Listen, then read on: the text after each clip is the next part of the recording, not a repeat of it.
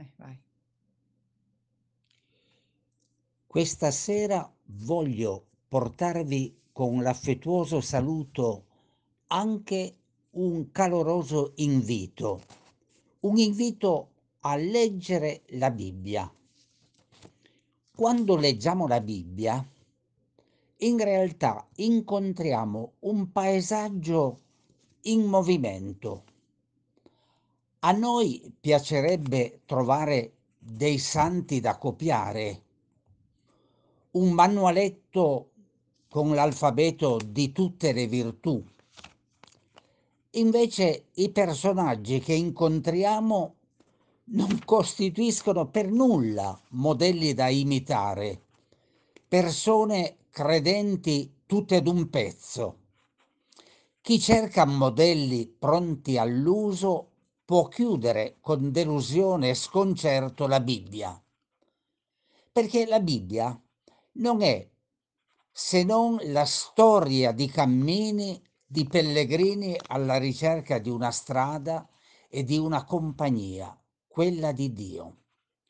Il personaggio, vocabolo che deriva dal latino personam agere, vuol dire mettere in scena non una cronaca, ma una narrazione che ha una verità più profonda. Quando noi leggiamo i libri della Bibbia ebraica, ci troviamo di fronte alle esitazioni di Abramo a mettersi in viaggio, alle rimostranze e alle proteste di Mosè davanti al suo compito di guida del popolo. Ci troviamo davanti alla risata scettica e sonora di Sara davanti alla promessa della fertilità che troviamo in Genesi 18.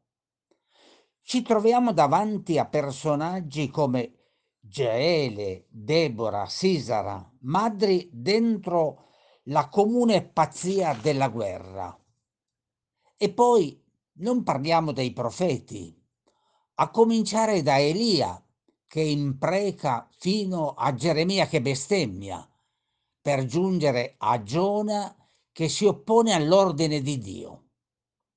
Tutti questi personaggi parlano di noi più di quanto ci sembri alla prima lettura, perché mettono in scena non una semplice cronaca, ma tutto il teatro del cuore umano, tutti i paesaggi della nostra vita.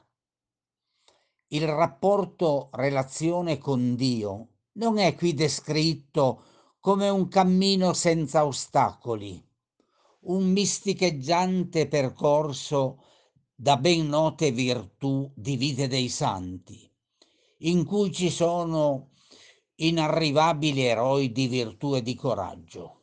No, spesso la Bibbia ci narra di una lotta come quella notturna di Dio con Giacobbe, dalla quale sciese feriti. Se noi cerchiamo delle cronache edificanti, rimolgiamoci altrove. Se cerchiamo invece quella verità che è ben oltre la cronaca, è difficile leggere la Bibbia senza trovare molti tratti del nostro cammino quotidiano. Chi non ha conosciuto i giorni del canto festoso e danzante di Miriam? E chi, al contrario, non ha provato e qualche volta ceduto alla seduzione dei vitelli d'oro? Questo è il messaggio intramontabile delle scritture. Ci parlano di Dio mentre parlano di noi, perché Dio è con noi, è con la creazione, è con ciascuno e ciascuna di noi. Leggiamo la Bibbia perché abbiamo fiducia che Dio ci accompagni sempre senza rubarci i tratti della nostra umanità ci invita alla conversione, non alla perfezione. Che bel cammino, difficile, che impresa, ma c'è la compagnia, quella di Dio, che non viene meno mai. Buona notte a tutti e a tutte. Ciao.